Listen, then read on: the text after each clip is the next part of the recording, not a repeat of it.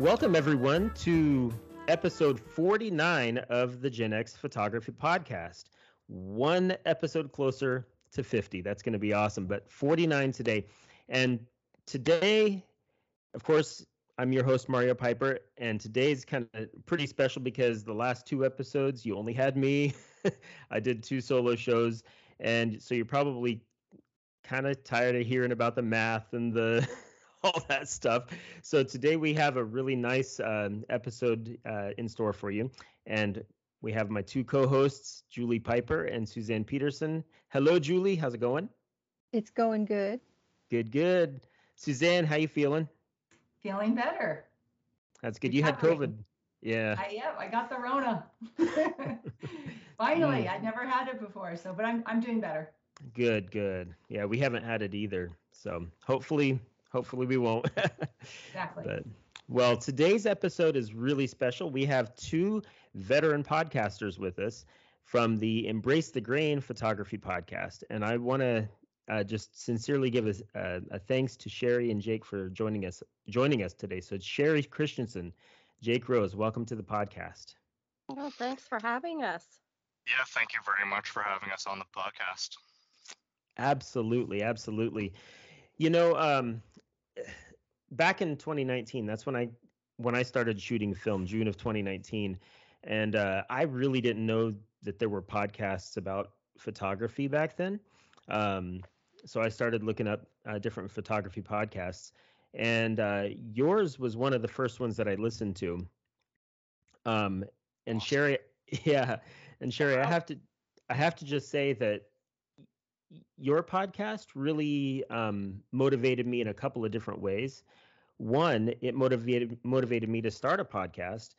Um, you were talking about I can't remember which episode it was, but you were talking about just doing the podcasting itself and um, how I think how easy it was just based on the way you were doing it at that point.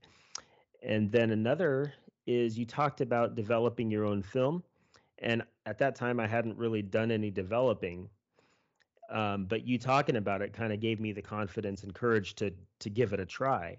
So thank you for providing that inspiration. Oh, you're very welcome. You're very welcome. So, so in cool. other words, this is all my fault? Absolutely. We're pinning it right on you, Sherry. oh, dang.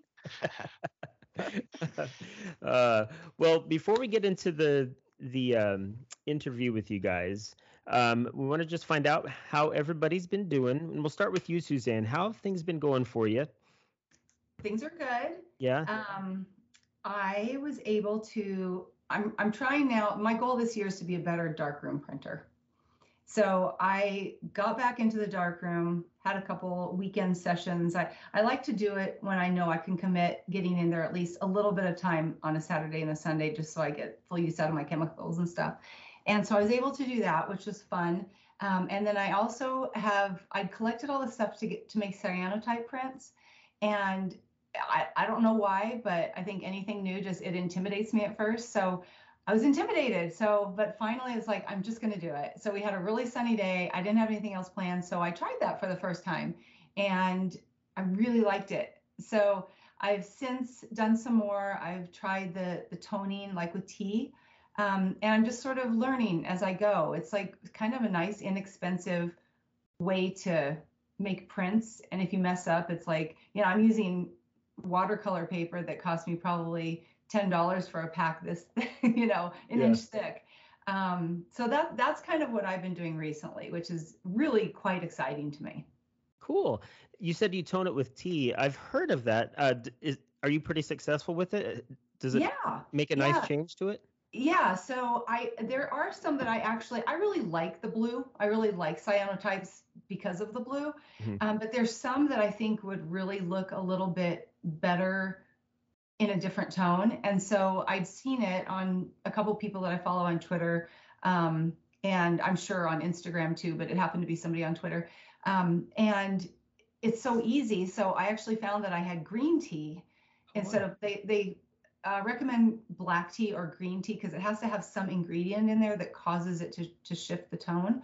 Okay. Um, and so I had green tea on hand, so I tried that, And I didn't even do, I don't think I even did it like I was, you know, technically supposed to, but it toned beautifully. Oh, and it turned it into sort of a, it reminded me of a very faded old yellowed newspaper. Oh, cool. Yeah. So it, it just looked, I, I loved how it looked. And so then the gal that I had been talking to on Twitter suggested trying black tea, and she said it definitely gives off a totally different tone than green tea. So got me some black tea. That's cool. Haven't That's done cool. it yet though. well, looking forward to seeing your results. Thank you. Cool, cool. Julie, So how's that Oh, oh, sorry, go was ahead. Go right ahead. I was just gonna ask you, Suzanne, does that um give it like more of a sepia type tone? Yeah, so the one I did did do a sepia, and I think it really, from what I'm understanding, is it depends on the paper you're using, and it depends on the type of tea that you're using, Right. what kind of tones that you're going to get, and allegedly, it can be different every time. So Interesting. I don't, yeah, I don't know that it's 100% consistent. You know, it could depend on how strong you're. Like I was just like, okay, I'm going to throw eight tea bags in there. You know, I just sort of I wung it. Um, so, so yeah, but the ones I did were they were very sepia. Oh, cool. You know, I I don't know if you've ever had kombucha tea, but I've I used to make kombucha, kombucha. I'm, I'm not sure how to say that word that word, but it was kind of similar. You just kind of put in some tea bags and just see what happened. See what happens. Yeah, yeah, yeah. That's that's really really cool. yeah, it's fun. Julia, uh, how's how have things been going for you? crazy. I've got projects up to my eyeballs, which is a little overwhelming at the moment. So I've got this cool camera. You can't see it if you're listening, um, but it's a Voigtlander that is super cool that I found in the bargain bin at our repair shop. And Oh wow. Nice. Mario told me it was a 120 camera because I opened the back and I was like whispering to him because I'm like, I don't see why this is in the discount bin because the bellows look good. You know, I was looking in and like, I don't see any leaks. But I was like, this looks different. So I said to him, like, is this a 120? Is this a 127? And he's like, I think it's 120. So I brought it home and very eagerly last night tried to load it and it doesn't fit. 127 doesn't fit.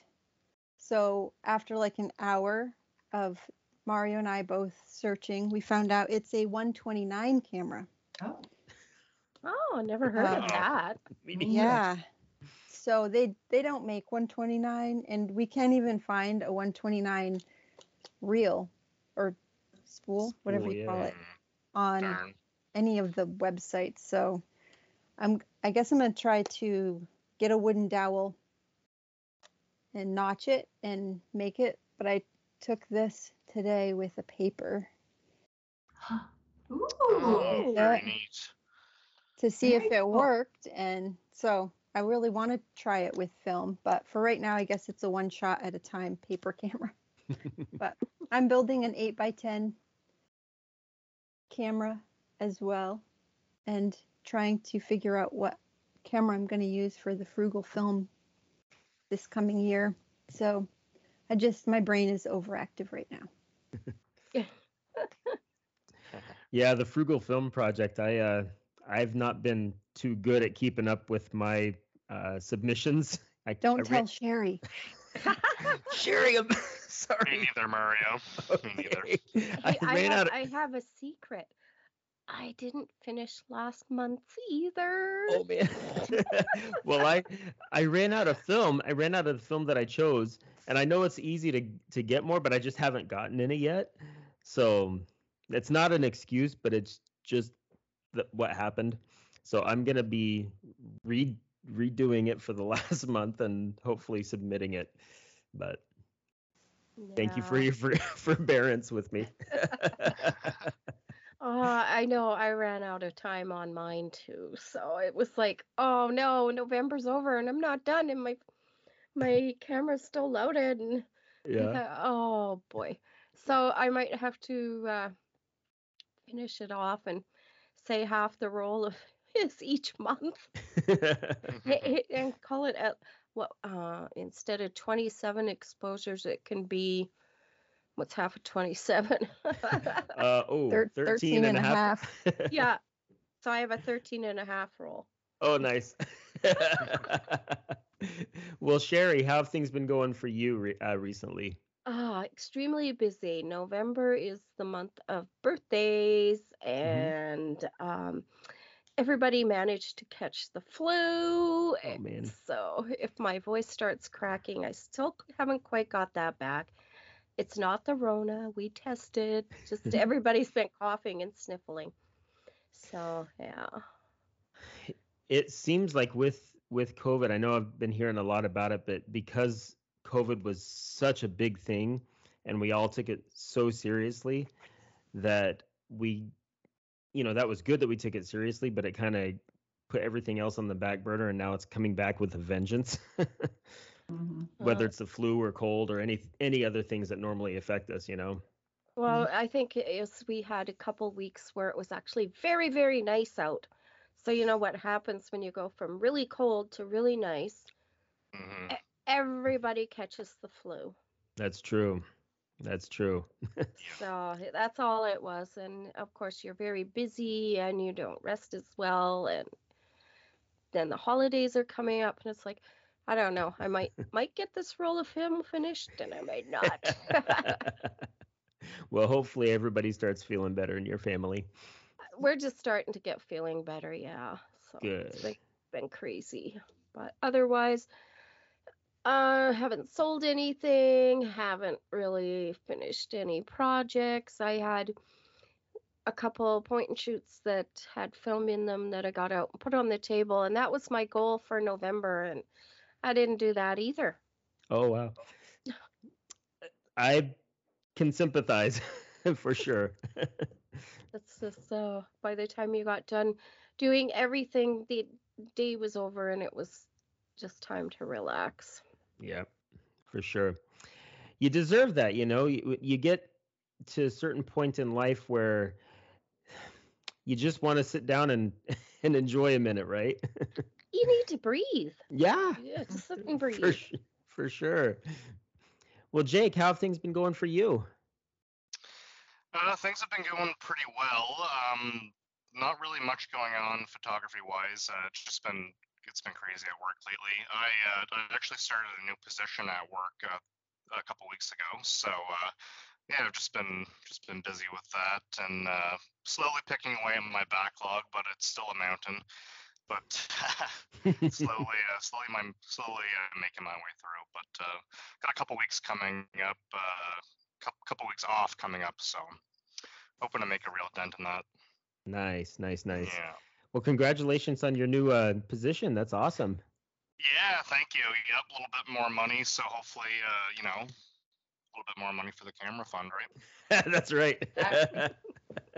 Nah, I'm, I'm, I'm just kidding. I'm, I'm trying to be good. I'm trying to be good. no gas for you, right? No, well, uh, well, actually, uh, maybe three weeks ago now, I uh, I actually got a really good deal on a on a K1 Rolleiflex. So like the first model of Rolleiflex, wow. and yeah, so I I got it for under a hundred dollars, but of course there are issues. So I had to replace the mirror because that was uh, pretty badly disilvered, and Yeah. the focus is locked up and the shutter is sticky. So that's a professional. Uh, that's a professional job. I'm not going to touch that, but uh, yeah, Well- but hopefully to ho- ho- hopefully to have a uh, an early 30s Rolleiflex working here in the new year. That'd be so sweet. So Yeah. Yeah, I just got to figure out uh, whether I'm going to buy some 620 film or figure out how to uh, re-roll it on a 620 spool myself. yeah, that's the that's the real hard part. Like I know the FPP sells 620, but um, we I think we had a 620 camera hmm and we bought 620 film, but for some reason the the the the uh, spool didn't quite fit in, or it was like really tight and it didn't advance very well. I think In it was camera? a fat roll. I think Yeah. the roll was was fat. Ah, yeah, could have been. So it's- it's a it, it all these different kind of um, formats make it a little bit interesting and challenging, you know. Yeah, well, I guess the thing about it is uh, Kodak was just in control of the market for so long. They kind of dictated what went on, and uh, I guess what the popular format of the time was, and they uh, they certainly went through a lot of them over the years. Yeah, for sure, Yeah. for Yeah. sure. Well, speaking of different film uh, film formats, um, for me, um, let's see, this just a couple of days ago. What what is today? The the tenth. So three days ago was uh, one of the 127 days, Yeah. and I oh, I missed it. Ah! well, you know, I missed it too. next month, January uh, 27th will be the next one. So. I always miss this one because it's my kid's birthday. but uh, I uh, shot one roll of 127 and developed it on that day. Um, unfortunately, I dropped my 127 camera, so it's at the yeah, it's at the shop. Hopefully, it'll be able to uh, be fixed. But I ended up buying a 100 foot reel of 127, or I guess it's 46 centimeter uh, film. It's um con- yeah, no- 46 millimeter. yeah. Agfa Portrait XPS 160.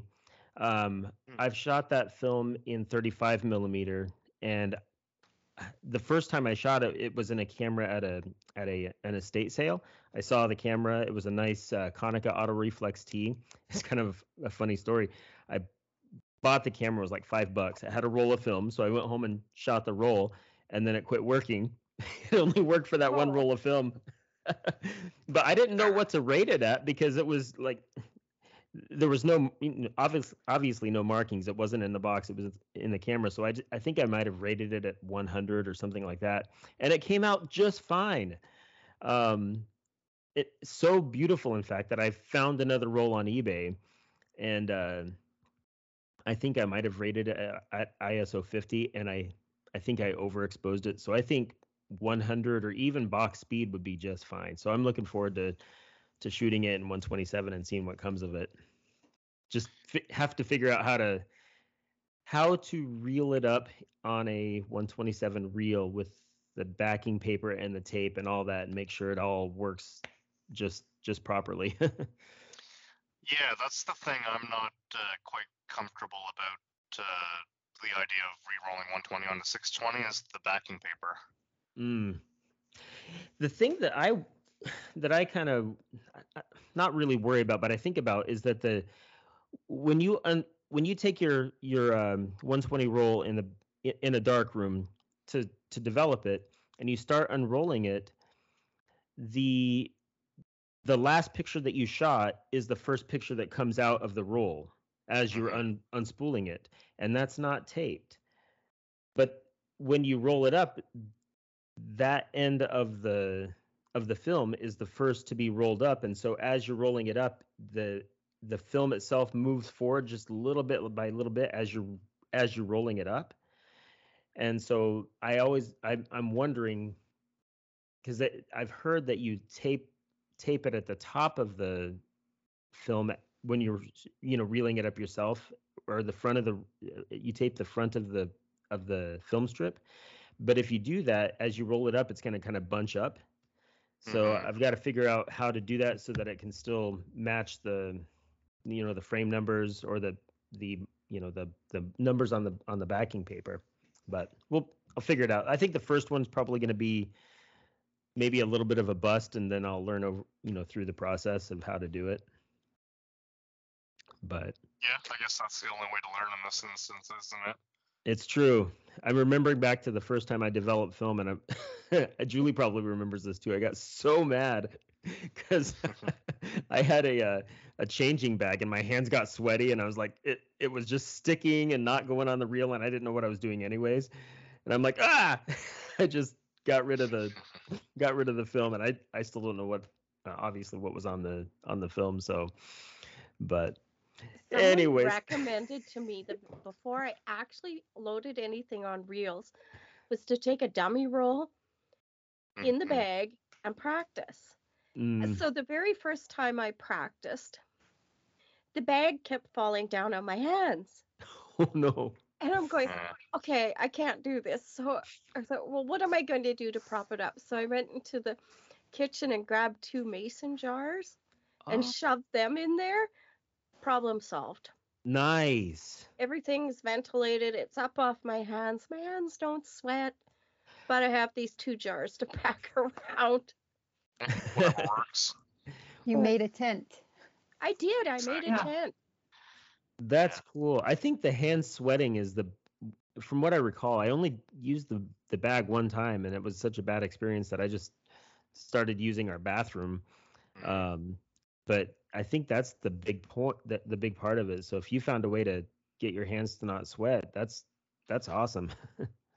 Yeah, I'm too scared that the littles will open the bathroom door while I'm in there. yeah. What are you doing, Grandma?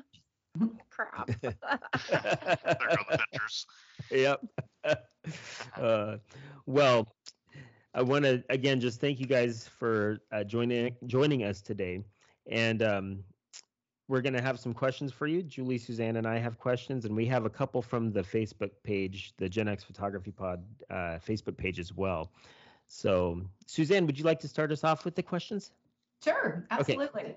So yes, I also thank you very much for coming on. It's really cool to have you guys here. Um, and I know that we've connected uh, a little bit more on social media over the last probably, I don't know, six months to a year. But I don't know all that much about your history in photography. Like what, how did you get into it? Have you always photographed? Um, I know you both live in Canada and it's cold up there. like, what do you photograph? so I would love to hear just a little bit more about each of your history and what got you into it. Okay. Um, yeah, I guess I can start. Uh, so I got into photography back in high school. Um, I guess I've always, well, not really in high school, but I started getting serious in high school. But always kind of had like a little point and shoot with me when I was younger. Always interested in photography, and and then in high school, I uh, I got a D3100, I think it was, uh, Nikon DSLR, and that's what uh, kind of really got me uh, bitten with the photography bug. And uh, yeah, from there, uh, it was probably three years later, I want to say, I uh, I found a Nikon FE on uh, Kijiji, it's called here in Canada, which is I guess uh, Craigslist in uh, in the United States. But I found a Nikon FE and a 50 millimeter 1.8 for cheap. Uh, so I was like, what the hell? I, I like my Nikon camera and this is a cool old one, so so why not? And uh, it came with a couple rolls of expired HP5, and that was my that was my first experience with uh, film photography. And uh, I'm sure that HP5 was long expired, but I actually got some really cool images off of that roll. Super grainy, but uh, yeah, I have honestly never looked back after that point. It's uh, it's been mostly film since then. That's so cool. So you didn't even what, what made you other than it was a cool camera, what made you decide to to try a film camera when you it sounds like you started in digital.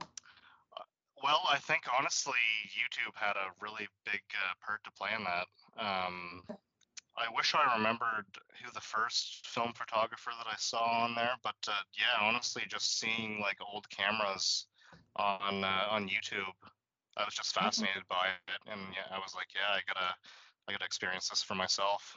Yeah, yeah. That's Yeah. really cool. Yeah.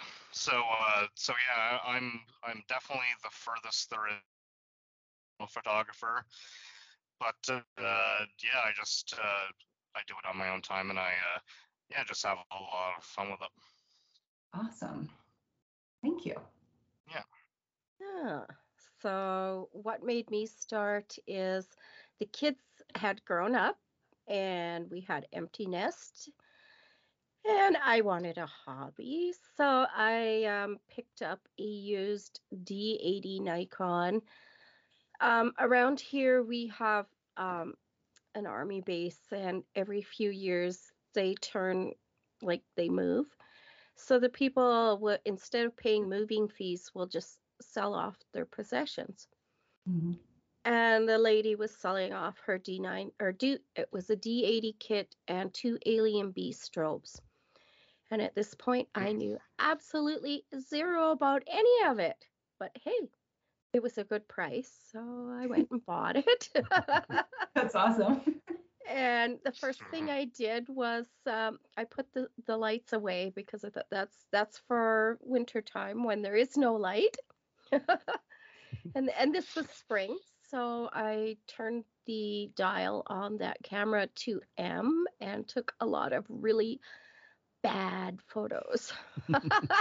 We all do that. Until I figured out, you know, oh, this is how that works, and oh, I can do this, and then I t- ended up taking a online class that taught the basic exposure triangle and how you can manipulate light and and with the ISO and all that. And once I was done with that, um, I was like Jake. I hit up Kijiji and found myself a Nikon FE. And on the front of the FE was the 50 millimeter 1.2 lens. oh, Ooh, wow. nice. And I looked Wow. that up and Wow. they were still selling this sucker for 800 bucks brand new and she wanted $75. Oh man. Score. Yes. she wasn't even very far away. So I said, I'll take this. And I drove up and I picked it up. And she goes, I don't know why you want this old junk. I'm going, oh, I just wanted to try this. And I thought, well, I've got the camera and I've got a really good lens for it. So let's let's see if I can actually figure out how to use it. And I, I ran into Walmart, and at that time they were selling Fuji Superia 400 in a four pack. And I picked up one of those, and the first roll utterly sucked.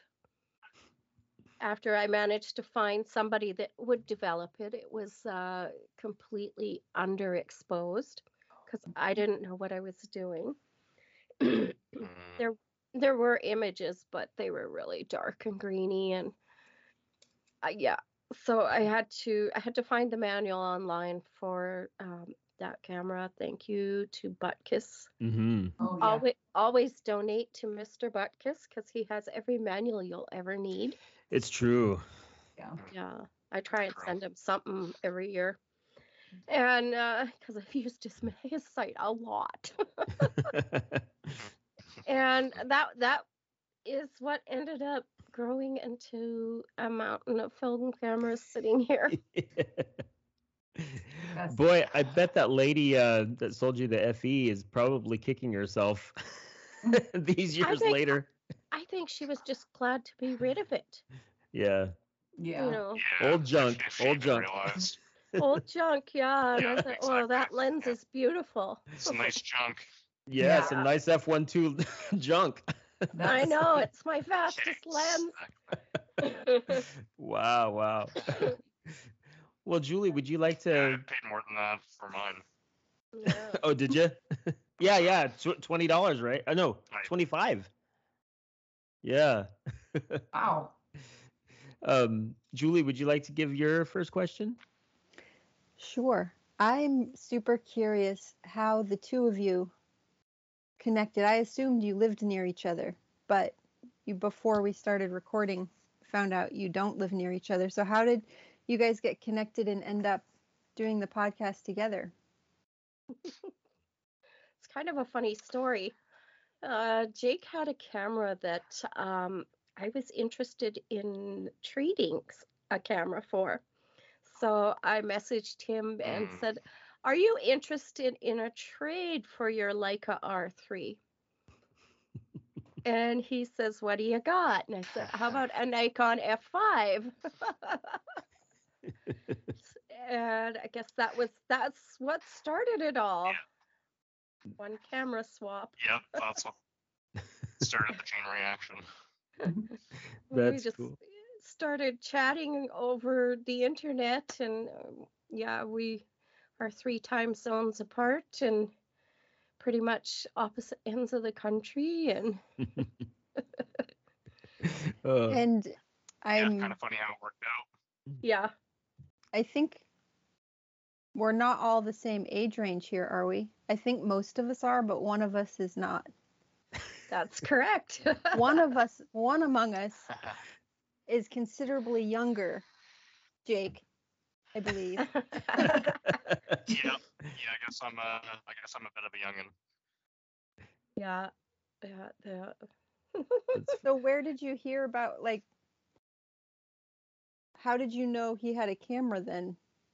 That he wanted to sell he want he listed one for sale and you responded or yeah, yeah, okay. basically.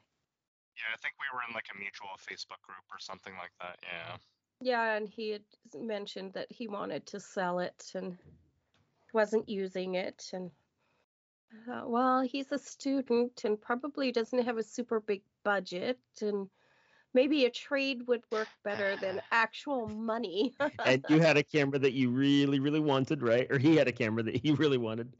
yes, yes. That's awesome. And I had I had two F5s Yeah. because I had bought a kit from a fellow in Calgary before prices had really went up. and um, I didn't need two of them. So I thought, well, I know Jake is a real Nikon fan and he kind of wanted an F5. And the rest is history. The Yeah, rest it is worked just, out. yeah. Exactly. It's interesting. Mario, did Yep, you I've- start I've- with? Go ahead, Jake. Oh, I was just gonna say I, I've still got that F5, and Sherry, I think you've still got that R3. I do. Yeah. Nice. Awesome. What were you saying, Sh- uh, Suzanne? Oh, I was just noticing that. So Sherry and Jake both started out with Nikon. I started out with Nikon. What did you start at? You were you Minolta? Mm-hmm. Okay. SRT 101. okay. Um, and it, it's kind of weird because I, I I bought one on. I bought uh, my first film camera off eBay, but it hadn't come yet. So that the it was a, a Minolta. E- Uh, oh, what was it? Hi-Matic seven. Hi-Matic seven okay. rangefinder camera. Um, I bought it mainly because it looked like my uh, Fujifilm X100, and I thought that that's what I wanted was a rangefinder. And I rangefinders are nice, but I'm much more of an SLR guy. But I found um, an SLR for twenty dollars. Well, this uh, Minolta SRT 101 for twenty dollars came with a 135 millimeter lens, and it was like five miles away. And the guy Oh. said, "Yeah, take it." And I'm like, I held it. It was so heavy. Everything was made of metal, and I'm like, "Oh my goodness, this is so beautiful." Yeah. and so I was just in love, in love after that. But yeah, Minolta. Uh, I have quite a few Minoltas, but yeah, that's cool. yeah. Just anyways. Yeah, yeah. and what did you start uh, start- uh, off with, Julie? Your first camera? A cardboard box. Okay. That's here's- awesome. Here's a it. question. Who still has their first film camera? Me. Me. Me. I don't think I do because I think I I, wish I ended up actually replacing the one. m- My first one was a hand me down, Mhm. and I started my business with a hand me down. And I'm like, awesome. okay, I need to, I need to step up my game. So I bought like the N50, I think it was, and, but I do still have the N60 or 65. I don't know. It's sitting over there. I do have one of the ones that I used in my business at one point. I have two of those still. I don't think I have my original. Sadly. My first film camera was awesome little camera. a kit one. Oh, that's neat. That's cool. Oh, neat. it's a Mario took pity on me after helping me put this together, and he got me a Lubitel to replace it. yeah. That was a third. But it's a- now you can see I have a bit of a problem with double lens cameras. that that one that she showed. That's a 35 got a few millimeter over there. TL TLR. Really? Yeah, a, a- a kit that she bought on Amazon. Hmm. That's cool. It is. yeah, Uh, very neat. Yeah. Well, both of you, uh, I, I can't remember if it was you, Suzanne, or you, Julie, that said this, but both of you live up in Canada, and I forgot to say where you guys live, so I'm sorry about that. Sherry, you're from Alberta, right? Correct. Okay. And uh, Jake, you're from New Brunswick. I am in New Brunswick. Yeah. Okay, sounds good. So you guys both live in, you know, in Canada. It's north of the U.S. Winter is much more of an event than it is here. Although we, you know, Julie and I live in the northern part of the U.S. and Suzanne, you live in the mountains, basically in Colorado, so you guys get a lot of snow. So we all understand Mm. winter. You know, winter is not just a short thing; it's a it's part of our lives. You know, so when winter comes and you know the darkness settles over the earth, the snow covers the land. Um, what do you guys do, or how does that affect your your photography? Um, Either one of you can start. how does it affect? Well, that's when I do more inside projects hmm because it's six months of snow and it's cold, and I've had frostbite on my toes enough times to know to stay inside. yep. Yeah, um, I don't know. That's when you also get more creative with learning things Yeah. because you have the time. The farm isn't as busy in the summer and the spring and the fall. The farm is extremely busy. So that's when you take your camera and you kind of throw it on the dash of the truck and you just pack it with you. And whatever you see, you take a picture of if you see Mm. something decent. But uh, yeah. Otherwise, in the winter, if I take the camera, there's a good chance if I throw it on the dash, it's going to get blasted with heat, and then I'm going to go outside in the cold, and the lens is going to fog up, and the battery's going to freeze. that's that's true. How about you, Jake? So, So, uh, so winter definitely does decrease my uh, photography activity, especially from a shooting perspective. hmm Um, I do have a couple cameras that I can use with gloves, which is real nice. Um, my Nikon F with a uh, with an AR1 uh, shutter release, and my uh, my Konica Genba Kantoku uh, point and shoot are both uh, both chunky cameras uh, that are easily used with gloves, but uh, but normally I uh, I just take the uh, the opportunity that uh, the crappy weather gives me to uh, to get caught up on developing and and other various projects. But uh, but yeah, I guess for this year especially, I'm very glad that uh, hopefully more crappy weather is on the way, so I have a good excuse to hunker down and uh, and take care of my uh, developing backlog. Yeah, that's true. Yeah, Um, I'm yeah. I'm sorry. Go ahead. I was just gonna say I'm I'm yeah. I was just gonna say I'm probably about I think 25 C41 rolls deep into my backlog now, so oh, cool. so I've got uh, a bit of a mountain to take care of, and uh, that's not including the black and white. But it's a lot of I, work, uh, isn't yeah, it? I, I really need to get my act together. It is, yeah. Um, you know, uh, it's, it's better to not let it get to this point, as it does really take some self motivation to to get the first one rolling. Yeah, that's true. Do you keep Yeah. track of like the dates and stuff? So you develop an order, or do you just sort of toss them all in a bin and you get what you get? Come up, man. So, so in the past, I was terrible with that. I would just toss them in like a Tupperware container in my freezer, and then when I got to it, I got to it. But uh, but these days, I I do at least label them. So I uh, I'll take some white gaff tape and I'll write some information with a sharpie, just so I know like when I shot it, what camera I used, what lens, that kind of just basic information and. Yeah, but I uh, but I still don't get them developed on time. I, I know for sure I have some uh, some film from uh, from last spring that I'm still sitting on. Oh wow. Well, it'll be You're- a surprise I'm, when you. Behind. It, it'll be a surprise when you get it right. Get it developed, I should say. Well, hey, that's uh, that's kind of the nice thing about film photography. It's kind of like uh, Christmas morning when you uh, when you develop those long frozen uh, exposed rolls and you uh, you get to see your images for the first time that you shot months ago.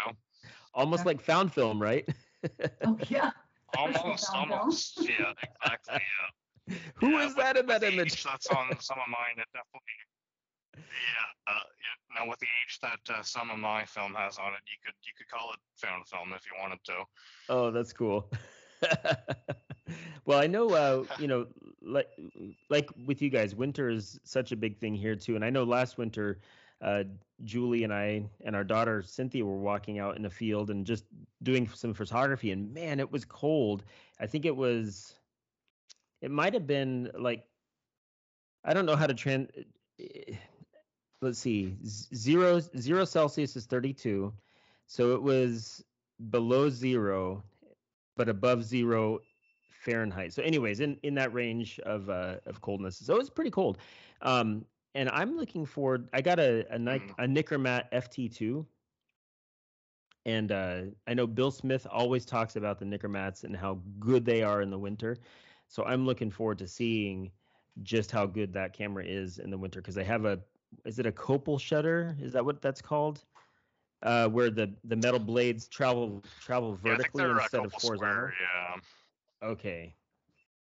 I'm I'm not real exactly, good at yeah understanding the terminology quite yet, but I'm I'm looking forward to seeing how well that handles the cold weather. So yeah, no, it should be interesting to see. I yeah, I've had a I, few I times. At least me where, personally, I Sorry, go ahead, Jerry. I, I know a few times I've had to shove the camera into my armpit because it was getting a little sticky. Oh wow. oh. oh my gosh.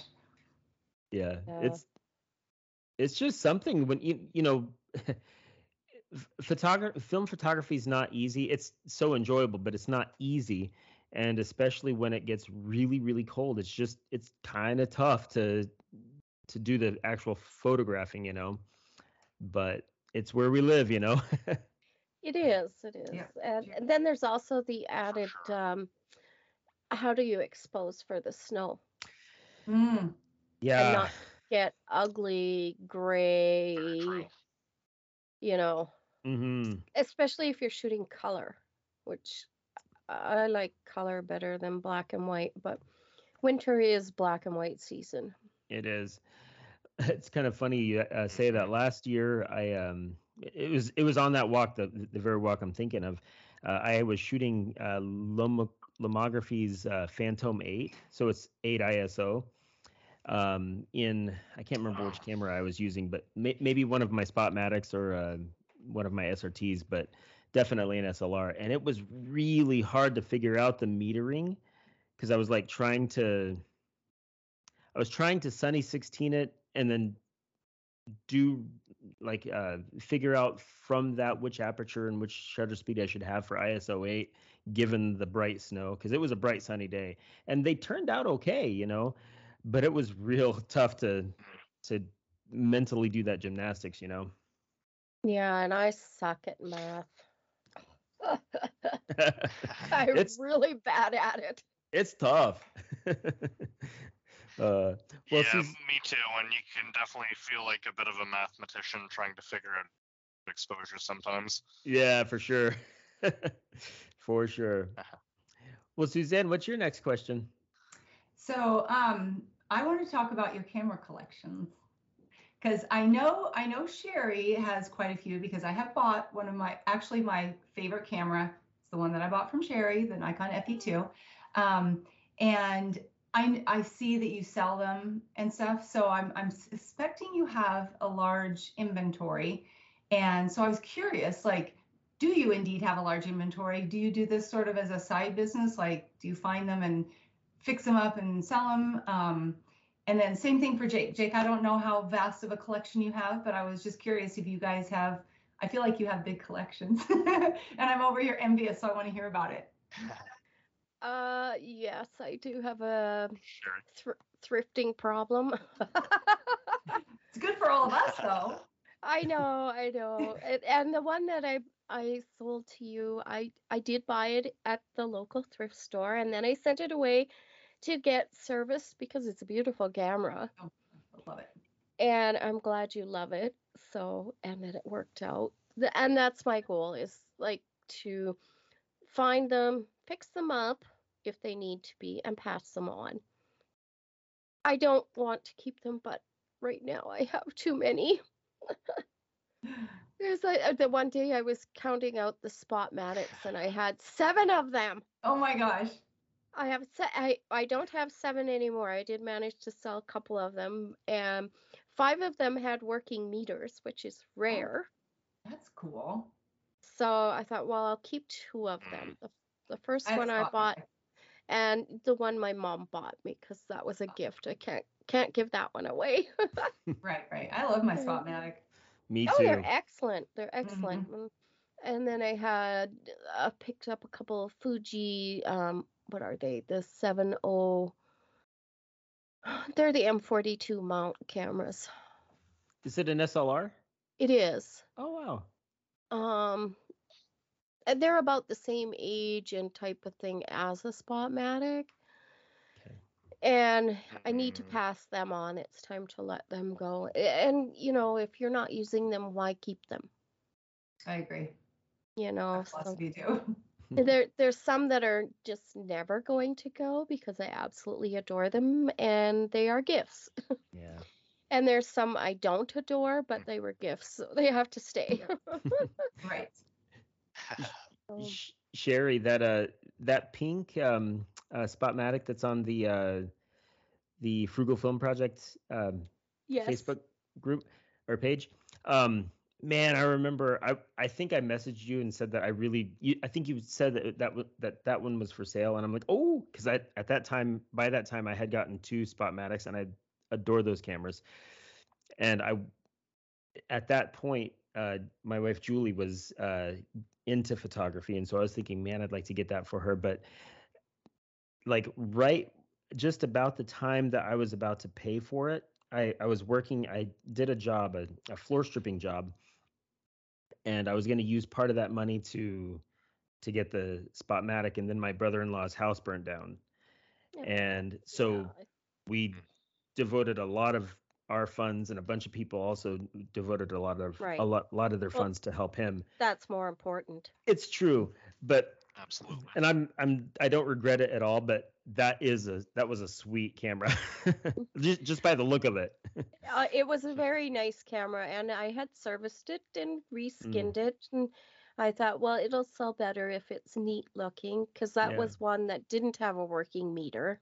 Oh, Uh, but uh, yeah, the price reflected it, but it's it's gone. I don't own it anymore. Where did you get it reskinned in pink?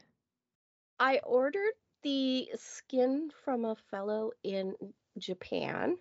Oh, Currently, he is not shipping to Canada or the US. okay. So, yeah, but I ordered I ordered a few from him and they all fit beautifully and they're really nice. And I I did it myself Wow. cuz it's not a hard job if you have a good skin cut. Oh, cool. So, Cool, cool. yeah. It's it's more uh you have to be um meticulous about putting it on so that it's straight and getting the old adhesive off and Yeah, for for me at least, I find the hardest part of reskinning a camera is getting the old skin off and getting the old adhesive off the uh, the camera body so you can install the new stuff. Yeah.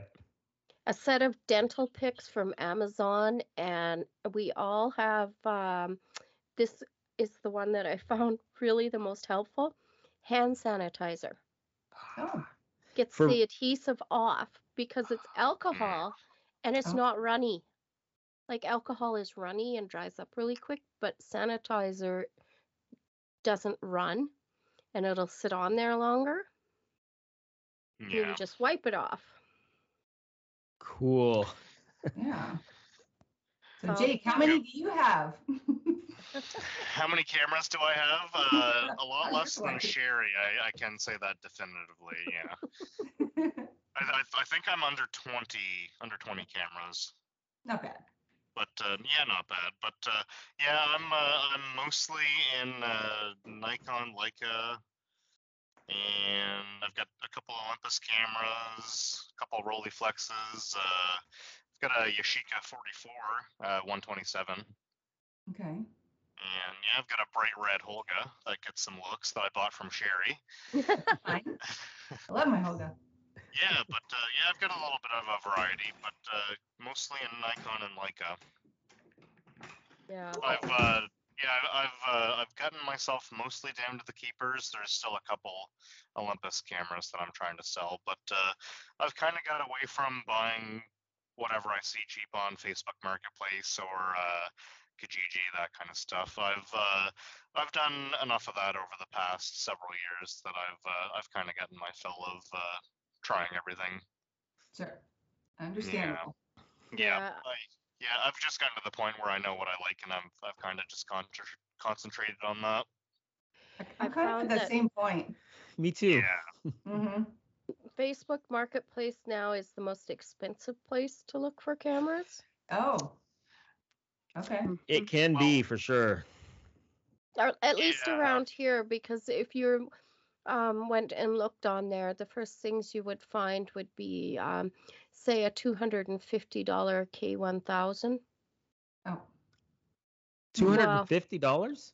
yeah Wow. You uh, you see You those know- around here too, yeah. Oh my goodness. and it's all it's all stuff like that like um hang on i'll just pull it up and see what i get when i put in film camera Man, we kind of got in at the right time. we did we did when did things Yeah. were really at the bottom. No, that is certainly the, the other thing about it. Uh, the deals just aren't as easily found as they used to be. No. Yeah. Wow, wow, wow. so uh, Pentax Pentax IST, which is one of those digital ones, two hundred and fifty dollars. oh man. Mm. Uh, Minolta X700, two hundred dollars, and that's slashed down from three hundred. Uh, K- Canon AE1, not the program, three hundred and seventy-five. Holy This is- moly. This is what people are asking. Uh, Canon FTB, two hundred and ninety-five. Oh.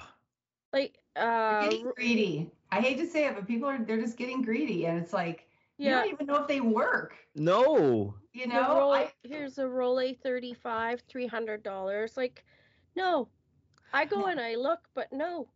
I- I was Yeah. looking for um well, you know the the the folder that the folding camera that Julie talked about early on, the 129 camera, because we found out that we couldn't really that she couldn't really use it with, you know, any extant film. Um we decided or I decided that I was going to look for a folding camera in 120. And so I was looking on eBay, Voigtlanders, uh Kodaks, you know, different different brands of 120 folding cameras. And you know there were some that were under 100 and many that were over 100 but i looked on the the um, description and no matter what the price most most people said i don't know that much about cameras. I'm selling it as is or not film tested. And i'm like yeah, i'm not no, gonna i'm not gonna do that. No. I won't do that anymore either. It's like I would rather pay a little bit more money and just go to a place where I can return like a KEH or whatever yeah and know that it's been tested and they would take it back if it isn't because I'm just I'm over Yeah. risking it. absolutely I don't. I don't even post mine that high on there, and they have all been film tested. yeah for I'm sure not- Unless I specifically say not tested, I don't know if it works, but the price reflects it. yeah oh This what's that?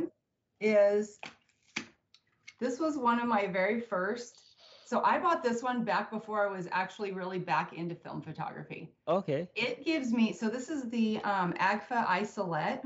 oh Holy cow, you guys! I I took some. If you actually get the range, and so I put this rangefinder on it, but um, I have two of them. The pictures were so clear, like it was almost like a digital, not a digital because it wasn't quite that crystal clear. yeah But if you got your range in correct, it is so good. And I, I don't remember how much I paid for this because it was a long time ago. yeah yeah But um, but neither one of these said they were tested or anything, and they actually both worked really great. that's It's cool It's a great folder. I highly recommend them. Those rangefinders too. Julie just got a rangefinder like that, a Voigtlander yeah. rangefinder. They're Same really handy. So handy. I know. Because I'm just not good at estimating, but this Mm-mm. really um it's just the I actually have a couple. This one is a Voigtlander. I got another one, but it was only in meters. I'm like, I, I can't I can't do that Yeah. math. Not much for exactly. the metric system. Yeah, I, I'm like I need feet. So Do you guys Yeah, do the but- metric system up in Canada? Yes. Okay. Uh, kind of. we're the only weird ones. Yeah, I know. So there's a story to that. You know, when I was halfway through school, that's when they switched to the metric system. oh wow. So I measure in inches and feet, but I drive kilometers per hour. Oh man. Oh my gosh.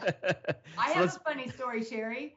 I don't when I do when I develop of my film, Yeah. I if I develop color, I always go to Fahrenheit. I go to 101 or 102 point whatever we're Yeah. supposed to have it at. When I do black and white, I always go to Celsius. 20 Celsius. Yes. I'm like, I can't, I don't even know what the conversion is. Well, I guess it's around six, I don't know. 68. I, I don't know why I learned that one there. And everybody's like, you develop at 20 degrees. So I'm like, that's that's what I think Yeah. now. I think in Celsius only for black and white. well, I mean, even in the so- United States, we do like milligrams and and Mhm. stuff like that. You know, yeah, yeah. it's it's we ha- we have a We're hybrid still- way of doing it. You know. Yeah. Yeah, and that's where I am. But I just like room temperature is 21 degrees, and I think isn't that 72 or 71 somewhere Maybe. in there. Yeah, somewhere around yeah, there. That's room- what- No, I, temperature- no idea. Yeah. Room Unless- temperature is unless- 20.5 Celsius, which is Yeah. like 70 degrees Celsius or Fahrenheit. Okay. Sorry, I mean yeah. Cool. Well, I was close. Yeah, I think. oh But, man. uh, it's really it's crazy because my thermometer is in Celsius and I measure in Celsius, but when it rains, I'm always imperial. How many inches did I get? Oh, yeah. oh, were you want? what- Did you say 21 degrees Celsius? Yeah. Is room temperature? yeah. Okay, so that's 69.8 Okay. Fahrenheit. nice. I pulled that up. I cheated. that's that's what we do nowadays. right.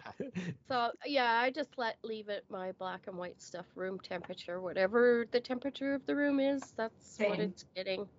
I never adjusted either. yeah. No. No, I'm the same way. Well, it's it's like room temperature is probably about the same for most people. It's just we have a human comfort level, and so we can kind of gauge it, you know, for based on that. It typically is around 68 to 72 degrees, you know. So, Yeah. but Yep. Julie, what's your next question? Sorry, I was muted. That's okay. I okay. was trying to find the button. Um, I actually, my other question I stole from YouTube from Kyle McDougall. I don't know if any of you guys watch his videos, but he's a very Yeah. serious young man. And um, he posted a video talking about evaluating why you take pictures and going going back to thinking about the reason why before you take a picture. Um, I was just wondering what you guys would say. What's your reason for taking pictures? Oh, good question. That is a good one.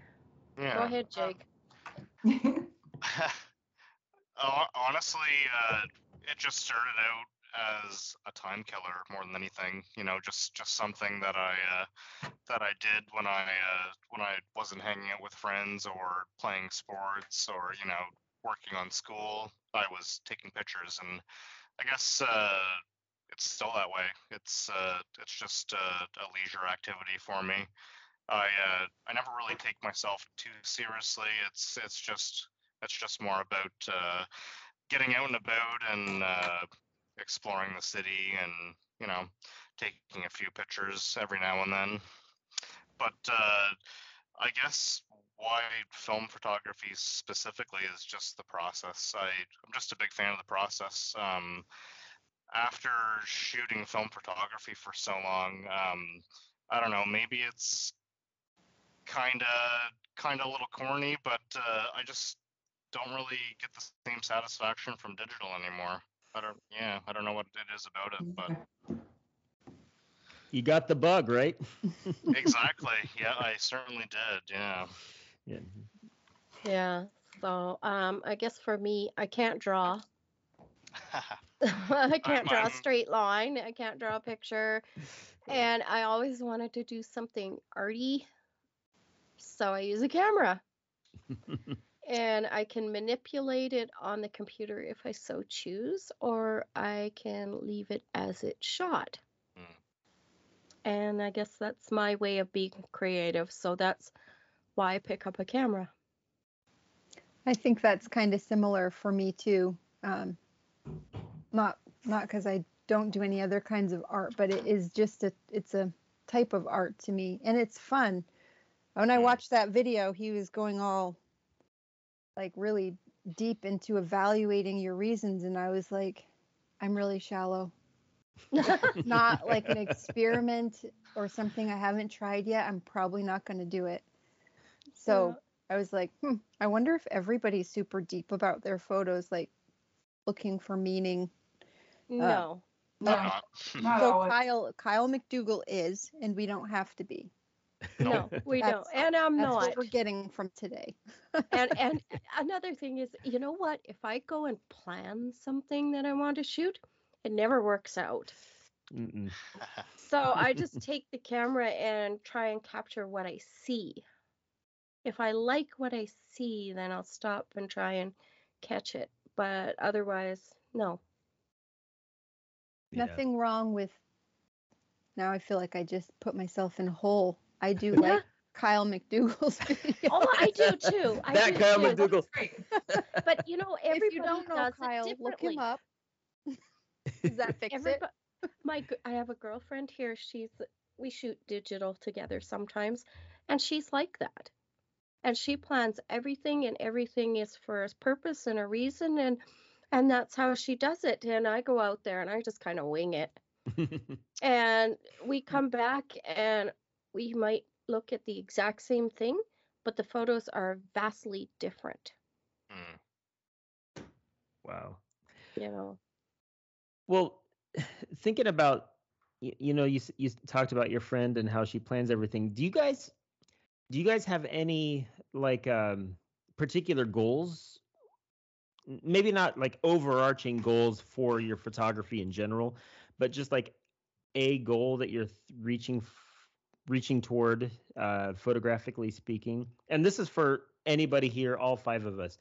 Do you guys have any like specific goal that you're really thinking about and that you have just like in your mind in the back of your of your mind and that you're looking forward to to executing i guess Uh, just to Uh, keep it fun.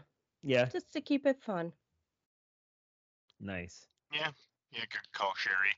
Um, I don't really have any goals myself either. Yeah. Um, I'm just yeah, I'm also shallow about photography as well. I just I just do it because I I enjoy it and I think it's fun and I enjoy using old cameras, so I guess that's what I choose to use as well. So yeah.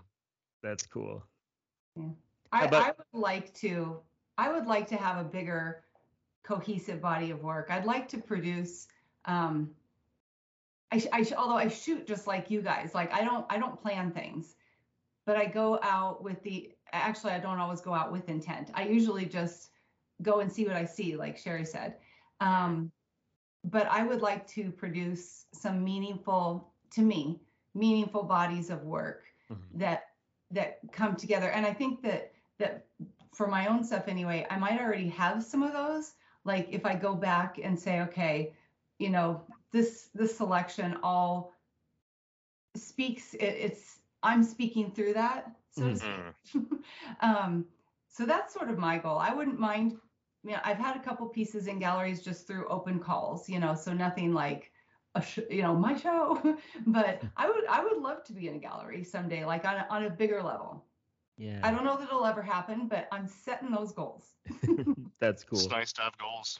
Yeah. Yeah. How about you julie I have building goals. I want to make cameras, um, big cameras. I want to make big pictures, but I don't take particularly good pictures currently, and probably because I don't have like a favorite camera or favorite format.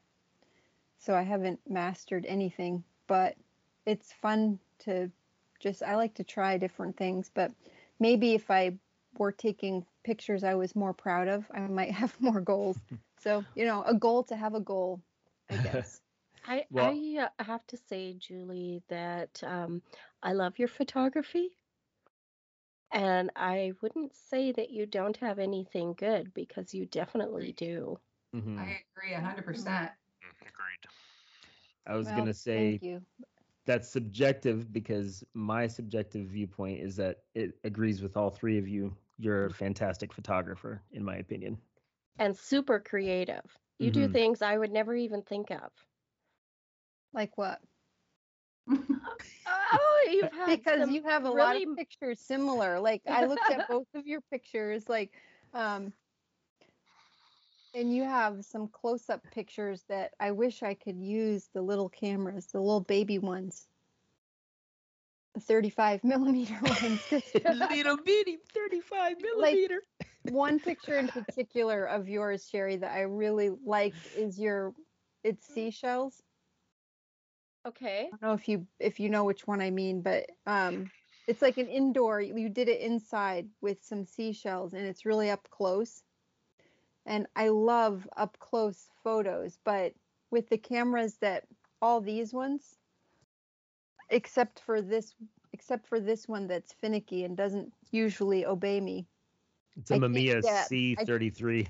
I For can't you get listeners. close to anything. Mm. Uh, right, right. and I can't use 35 millimeter cameras. And I know that sounds dumb. I don't really like the tiny film, but it hurts my my eye.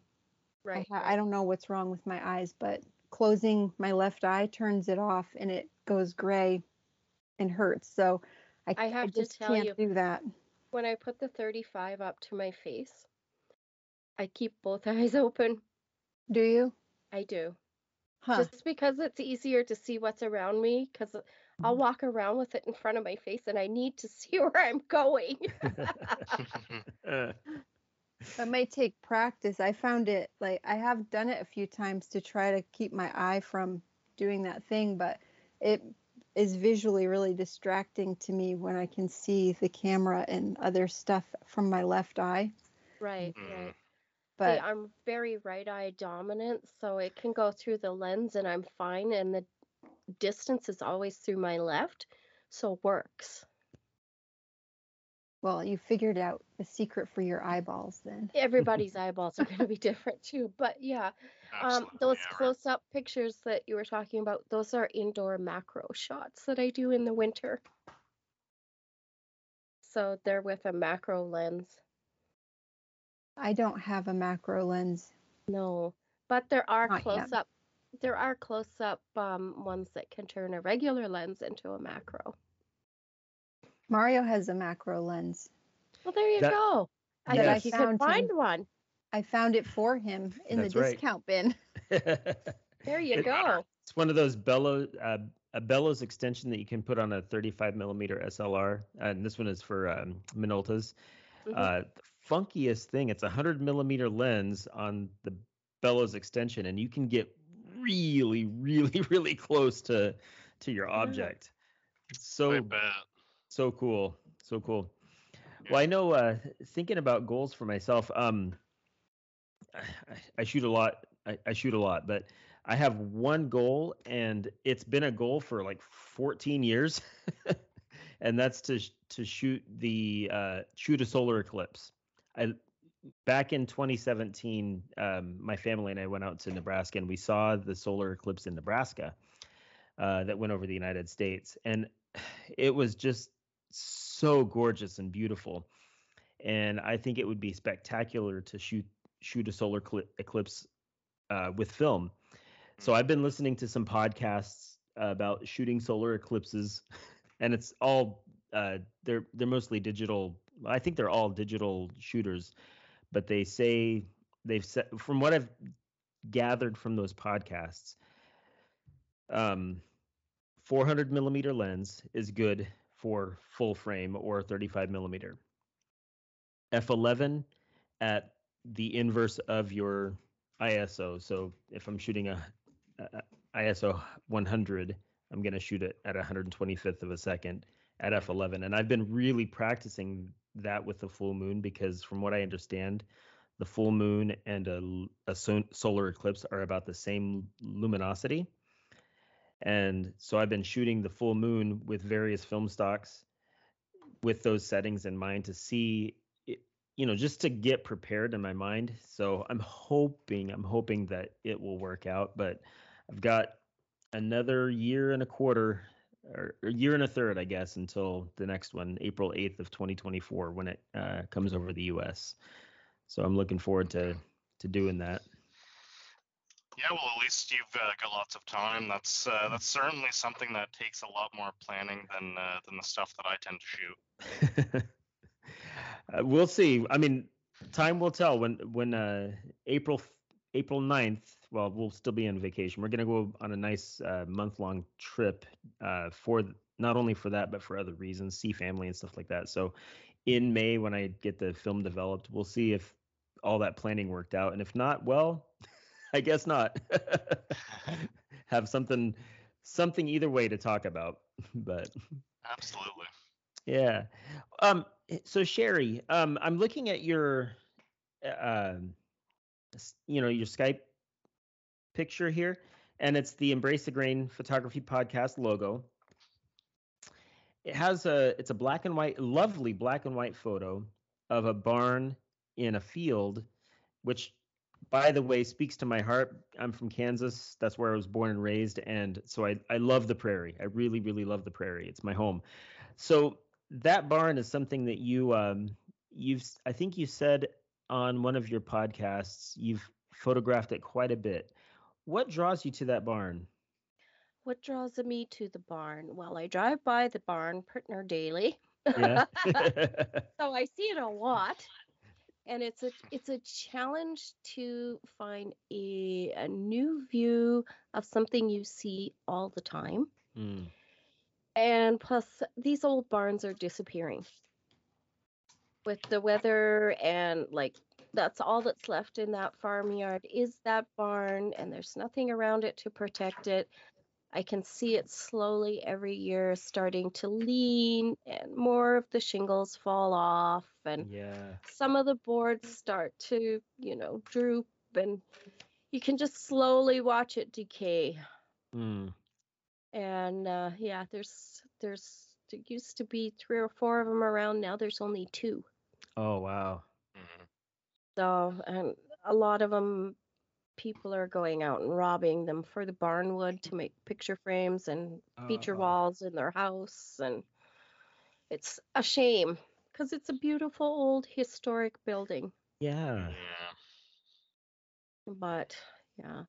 It makes me wonder you know the, the things that that exist uh, today that are you know part of our modern world you know 50 100 years from now those things are going to be antiques and uh, it's I've often wondered if I should be photographing the things that I consider to be just prosaic and everyday and you know whatever um, for posterity's sake.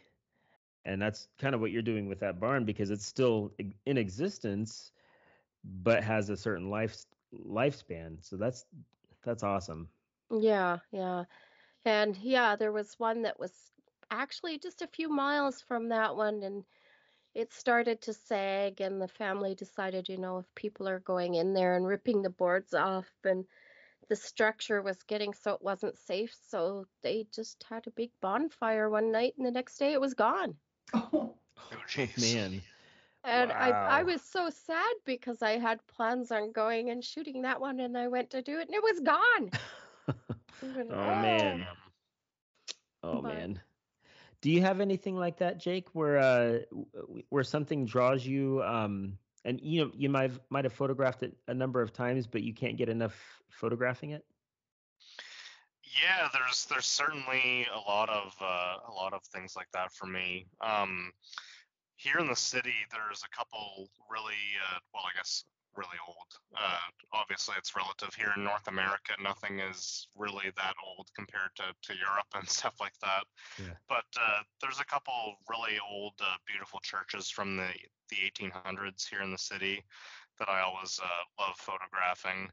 Um, especially one at uh, it's like I don't know if you would call it Gothic style, but it has like just really dramatic like stonework like all over the building. It's it's kind of impressive, but uh, yeah, I just like uh, taking pictures of old buildings as well, and uh, and like Sherry, um, there's also some burns around where I grew up, um, not far from Maine, about uh, like a 15 minute drive from the border of Maine. Um, Okay. p- potato country, but yeah, lots of old barns around there, and and like Sherry's uh, area, unfortunately, yeah, they are disappearing all the time. So it's it's very important to uh, to document that stuff while it's still with us. Yeah, for sure. For sure. Yeah. Well, um, we have a couple of Facebook questions um, uh, on on our uh, let's see, Gen, the Gen X Photography Pod uh, Facebook page. Which any of you listeners, if you want to join, uh, just ask to join. And as you know, we try to keep it clean and just respectful and all that. But if you want to join, just go ahead and join, and one of one of the three of us can uh, can uh, permit you in. So. Um, so anyways we had three questions from uh, two of the members brandon helton and bob st cyr and suzanne would you like to uh, do the first question Oh, yeah oh, oh i'm sorry I don't think I have it. oh, okay sorry about that I'm so sorry. don't worry don't worry uh, i have it up here I'll Uh, send it back to you. okay so brandon helton that, that was funny i'm so sorry okay Play brandon the Rona. Blame Yeah. the Rona. that's right. That's right. uh, Brandon Helton uh, asked this for the November challenge. Did you get to catch up any lingering rolls? I can't. I can't. Ooh, I can't imaging having to finish. I'm thinking he might might have meant imagine. imagine. Yeah. I'm gonna say it's imagine. I can't imagine having to finish a half frame camera. Uh, my luck, it would have been a 36 or 72 exposure roll, or which is a 72 exposure roll, which I cannot wrap my head around the quantity in just one roll. Haha. Hope it went well and all is well up there. Uh, funny thing is, one of those cameras that I got out on my table is a half frame, and I have no idea what's on the front part of the frames. That's a lot of pictures, isn't it? I made sure I put a Clever. 24 in there. So yeah, it shouldn't be horrible bad, but Still, 48 pictures is. I there's mean, a lot of pictures. even 36 is a lot nowadays, you know? I know, I know. Oh, and it was horrible doing the Frugal Film Project with 36 frame rolls. Uh, Oh, I Yeah, just that's not ideal. oh, oh man. Well, how about did, did you did, was this question mainly meant for you, Sherry? Do you do you recognize it as far as the half frame? kind of. It's uh, we have uh, try and put up a challenge every month on our uh, Embrace the Grain Photography podcast Facebook group for people to participate if they so choose. And November's challenge was Oh. complete any unfinished rolls. Oh. And that's I a think good challenge.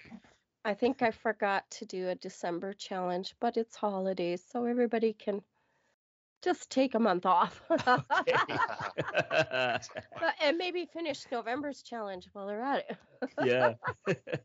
but yeah, that is what we did, and uh, yeah, I, one of them I I had a couple up there, and one was a half frame challenge or a half frame camera that I don't know why it's a Canon point and shoot, so you could have chose to put either full frame or half frame. It's got a switch on the inside. So before you load the camera, you have to choose what you want to shoot. And for some dumb reason, I put half frame. Maybe just to see how they looked. I don't know. I'll have to find out, I guess. I think one of the Kodo, Konica Auto Reflex cameras can do the same thing where you you can choose between full Mhm. frame and half frame, which is yeah. pretty cool. But I Very think on cool. that one you can change it mid roll, and this one you cannot. Okay. Okay. Yeah. So you're stuck. I'm stuck. Unless I open the camera. And uh, uh, yeah. That's so funny. We're not opening the camera. uh, well, Julie, do you have the other question? Yeah, it was from Bob St. Cyr. and he wanted to know from when you were podcasting, um, because you're in different time zones, how did you coordinate doing your recordings? Yeah, I, I guess it was a little tough, especially in my situation, just being on the East Coast, being later than Sherry. So um, Sherry had to record early, just after supper, and I was recording pretty well right before bed. Mm. But uh, but it did work out in the end. Yeah, Yeah. yeah. Usually, if if it was seven o'clock for me, it was ten o'clock for Jake, and we tried to keep them to an hour, so it wasn't too ridiculous. Yeah. exactly. Yeah, yeah. Um, I guess the long episodes that we had, uh, I was going to bed late, but that's okay every once in a while. Yeah. um, are you guys going to be doing the podcast? I know you're taking a a- a little time off for you know life and things like that, but do you have um, not plans? Well, plans or ideas or uh, des- desire to get it going again? I think we're open to the idea of uh, Yeah. getting it going again at some point for sure. Yeah, but no real uh, no real plans as Okay. of yet. Yeah. No, no date. Um, we have to revamp the entire formula because Yeah. when I started the podcast, I had one child to chase after. Mm, Now I have two, yeah. and as of next spring, I'm going to have three. Man. So uh, I'm got very little time. Yeah. It, there is a big difference between one and two. I don't know what the difference between two and three is, but there's definitely a difference between one and two kids. There is, especially when they're different ages and in Mhm. different things, and Yep. you, you're running here and you're running there, and you're dealing with potty training and you're dealing with hockey practice and He hit me and well no there isn't really that eh, because yeah the youngest one has hemophilia so there's no hitting allowed Oh, okay. so but Yep. yeah Totally understandable. Wow, that's that's something else. but it's it, it is does this happen so he bit me well, So- as far as the podcast, I um y- you guys had a good long run and I hope that it does continue, but I'm going to continue listening to the older episodes because it was just so fun listening to you guys. And um I think uh Billy Sanford, he had a, a he toward the end, he was uh, kind of in uh, doing a lot with you guys as well, right? Doing a lot of he call-ins was and very supportive Yeah. yes yeah. so, so have been thinking about it and thinking of ways that um, the show could maybe be changed up with less editing time involved and then maybe we could come back but Mm. no concrete plans yet You know what's fascinating is that even if you don't, your podcast is going to stay wherever it's found for who knows how long, you know? yeah yeah, Um, that's true. I suppose. Huh? because like I know, I know on Apple, uh, with Apple Podcasts, if you reach like 300 episodes, that's kind of the cutoff, and then they start deleting your first ones. Um, I don't know why they do that, but 300 is like the the limit. But you're not at 300 yet, right? Mm, I don't think we made it to 100. Okay. no i think 79 was the Yeah. latest Okay, so it it should be up there for however Quite long some this continues. So anybody who wants to get into film photography has your your podcast that they can go to, and that's Mhm. that's pretty awesome. And I love the I, I love the name Embrace the Grain because I tell you what when I when I first started uh, film photography, f- coming from digital, I had a you know a nice Fujifilm X100. I really loved that camera. It was just so crystal clear that I wanted to get the crystal crispiest most sharp film that I could find, and so I chose Ektar and Ektachrome and really low ISO films. But then I took to heart the name of your podcast and decided that I was going to embrace the grain, and so I sta- started shooting some higher speed films, and then you know expired films, and I just fell in love with the looks, the just the look of really grainy film. So Thank Well, you for that. Name in part comes up in tribute to the very first film workshop I took. Oh, It was called Embrace the Grain. oh, nice. and it, she's no longer doing it so i thought well if she's no longer doing it maybe she wouldn't mind if if i named it after what she'd done so Wow. i thought just in tribute and kind of as you know if she decides to do it again then i can recommend it definitely That's cool. That's cool. Well, thinking about the names of podcasts, I do have to say this um, about our podcast. Um, I get a lot of questions about the name Gen X Photography Podcast. So I love my generation. I love the music from, you know, the 80s and 90s and stuff like that in the 70s.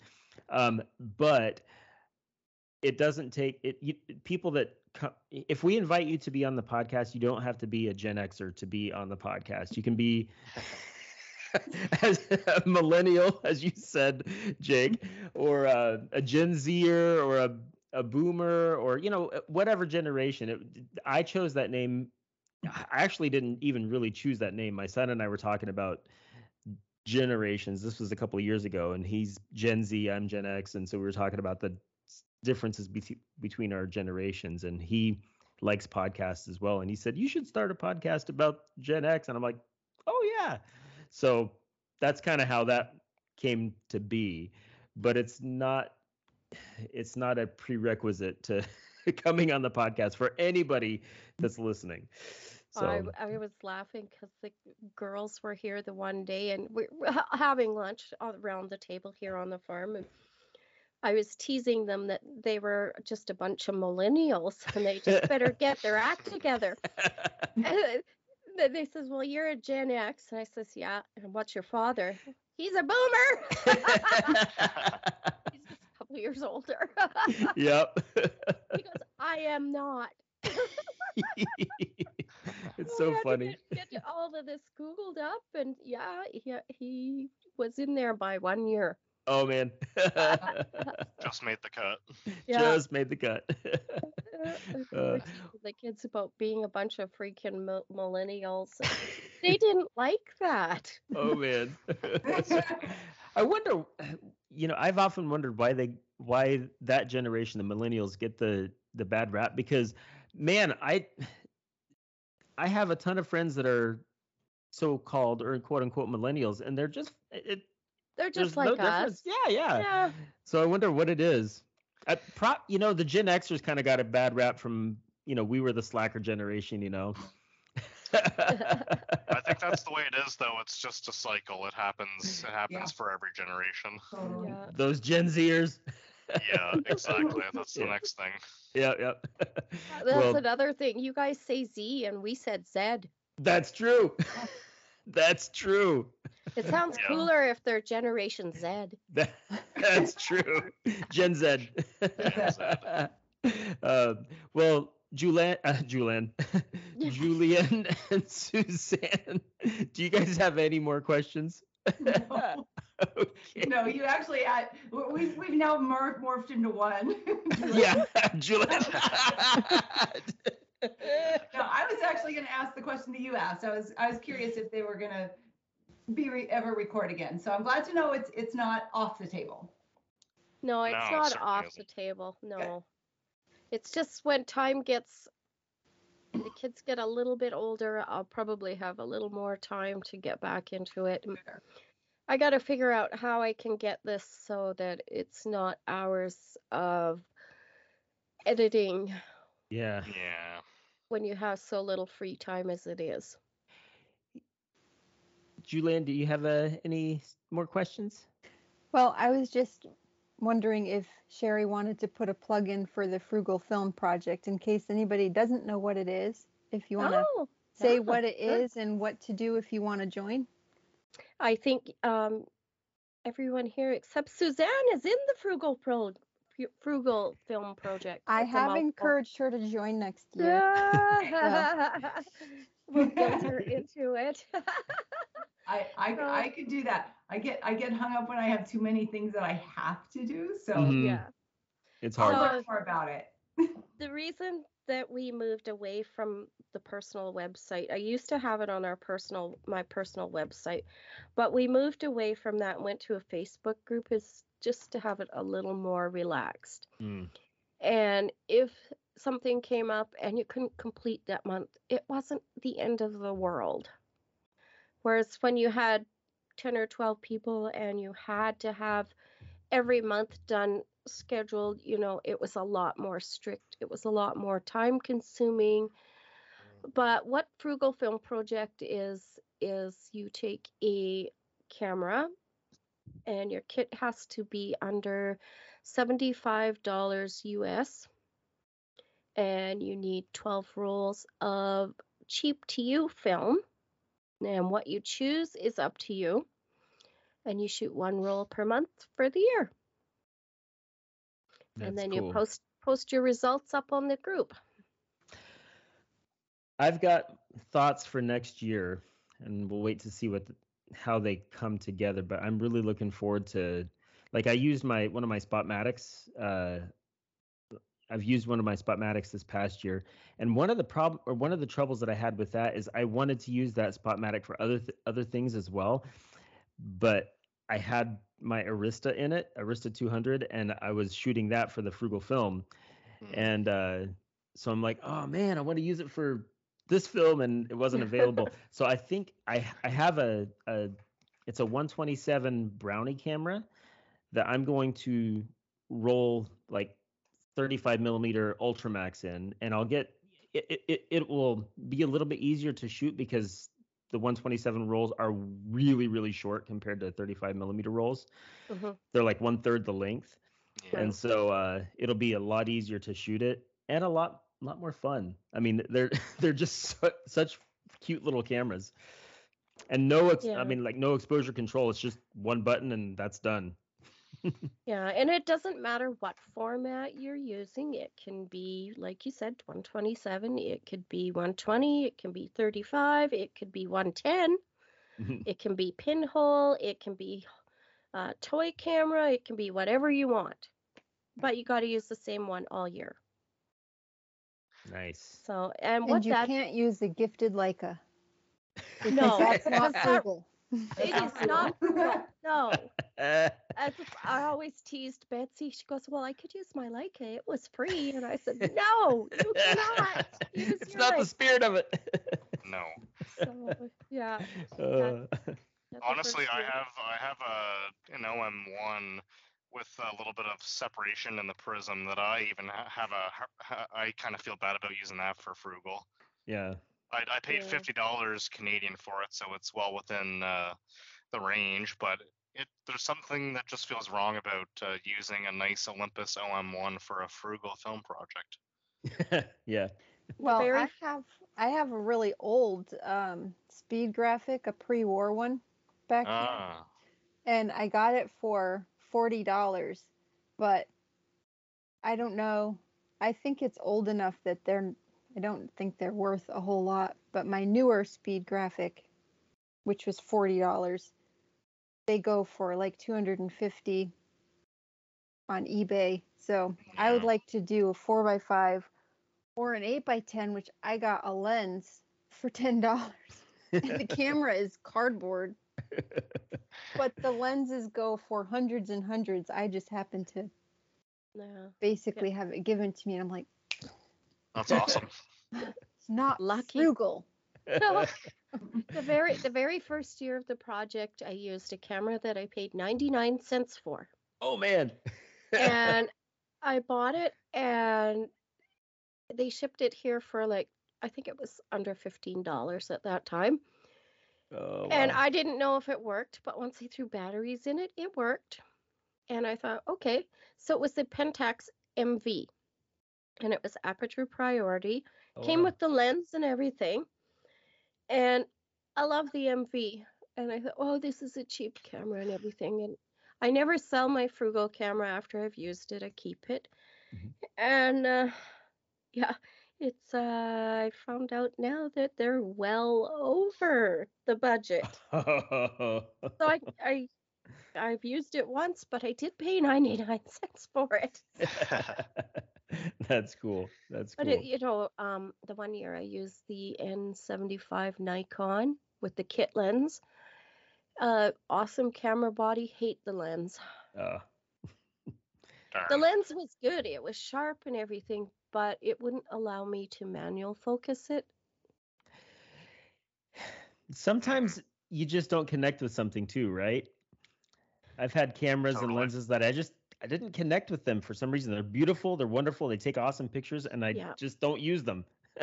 Yeah, because I would focus and recompose, and then it would refocus, and I was like, no, Ah. no, no. It was AI. It was frustrating. Yeah, they, that's a pain. oh Yeah. man. so if anyone wants to join, what should they do then? So if they want to join, they can go onto. I know not everybody loves Facebook, but it's accessible, it's free, mhm. and it's relaxed, and it's a safe environment to post whatever you want. Nobody is allowed to be snarky. There is no comments that are mean. Everybody is pleasant, and we do watch like that people stay within the rules. Mhm. And you go to the Facebook group to the Frugal Film Project. Now it's got the pink Pentax as the cover, so it's quite recognizable. Frugal Film Project 22. Um, in January, I will be changing that to 23. Some people last year asked about that, and I said, Well, I left it for a little while so people could finish up their December photos because you have you shoot your roll in that month and you have two weeks to develop and post because some people send out to labs.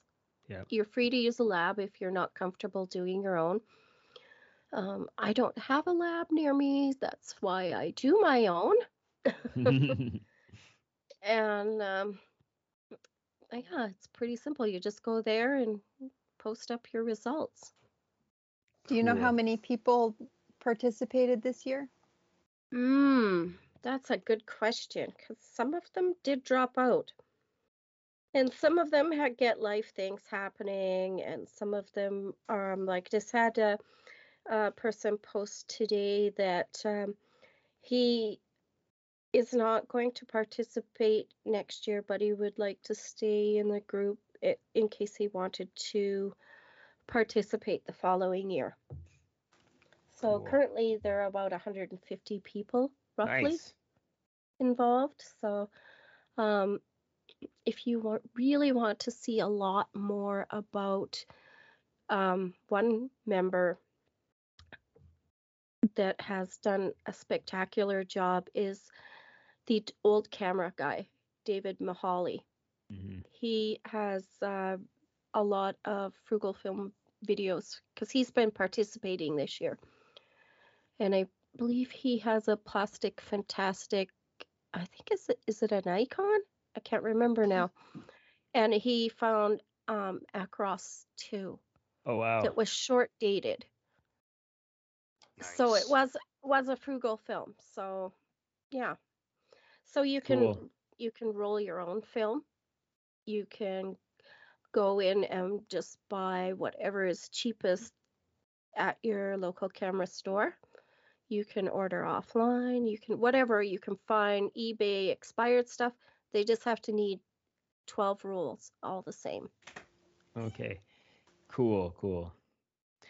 Well, Sherry and Jake, um, thank you again for joining the podcast. Um, and Suzanne and Julie, thank you for helping with it uh, so much today. Um, but I, Thanks I again for again, having us. absolutely, It's absolutely. been a blast. And you know what's interesting is uh, of all the guests that have been on the on, on the podcast, you two make the fourth and fifth Canadians on this podcast. Oh, So there's a a big Canadian presence on the Gen X Photography podcast. So to see it. that's right. well, in in reality though, does doesn't photography just kind of span the globe? It doesn't matter where you are.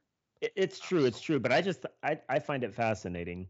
A lot of uh, from, from what I've seen, a lot of good photographers are coming from Canada, and uh, or at least a lot a lot of the ones that I follow are from north of the border. So that's awesome. But before we go, I want to find out uh, where everybody's. You know, if you want to get up, give out your social medias, and if if not, no worries. But if you if you want to, that's totally up to you. So Jake, let's start with you. Where can people find your work? Um, well, I haven't really done much posting lately, but when I do post my work, it's usually on Instagram. Okay. Uh, you can find me at Jake Rose Photo. Okay. Sounds good. How about you, Sherry? Um, I haven't been posting much online either because I'm like Jake, I have a bit of a backlog to develop. and um, but you can find me on Instagram at Sherry Chris- Christensen Photography. I know that's really long, so that's S H E R R Y C H R I S T E N S E N Photography. And you can also find me over on the Frugal Film Project 22 group and in the Embrace the Grain Photography podcast group. And even though the podcast hasn't had any new episodes, we do we did keep the group active and open. That's awesome. Uh, Suzanne, where can people find your work? Best find me at Instagram at b b.roll.backup, and everything else is linked through my bio. That's awesome. Keep it simple, right? Yep. How about you, Julie? I believe on Instagram I'm JP's Shoebox Walk. I think my name probably works too. Yep. On Flickr too. okay. Sounds good. And you can find my work at um, mainly on Flickr, Mario Piper, also on Instagram at Mario Piper. And again, if anyone wants to join the Gen X Photography Podcast Facebook group, you can find a bunch of people's work, probably some mutual uh, people both on the Embrace the Grain Facebook group, the Frugal Film Project Facebook group, and the Gen X Photography Pod, uh, Podcast Facebook group. Probably a lot of a lot of people belong to both. So yeah, Yeah. you can join any one of those. Um, it's a, a lovely community to be part of. So thank you again, Sherry and Jake, for joining. And uh, to all you dear listeners out there, thank you all for listening and keep those analog vibes alive.